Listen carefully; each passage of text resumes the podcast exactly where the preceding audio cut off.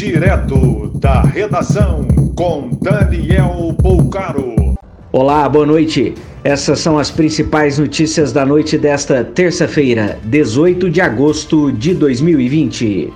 Para evitar fraudes, os erros no cadastro de e-mail para receber o auxílio emergencial só podem ser corrigidos presencialmente na agência da Caixa. De acordo com pesquisa da Prefeitura de São Paulo, 16% dos alunos da rede municipal foram infectados por coronavírus. O Distrito Federal passou hoje a marca de 2 mil mortes em decorrência da pandemia.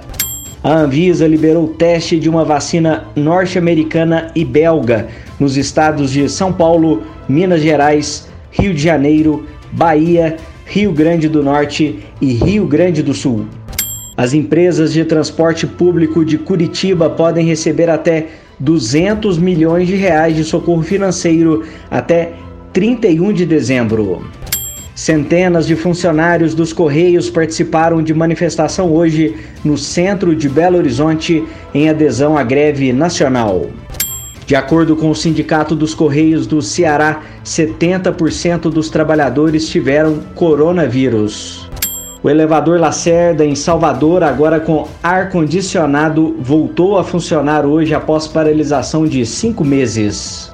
Decreto autoriza bares e restaurantes usarem calçadas e ruas em Natal, Rio Grande do Norte.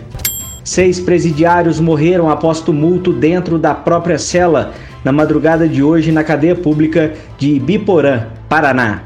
Mais informações no site da redação.com.br.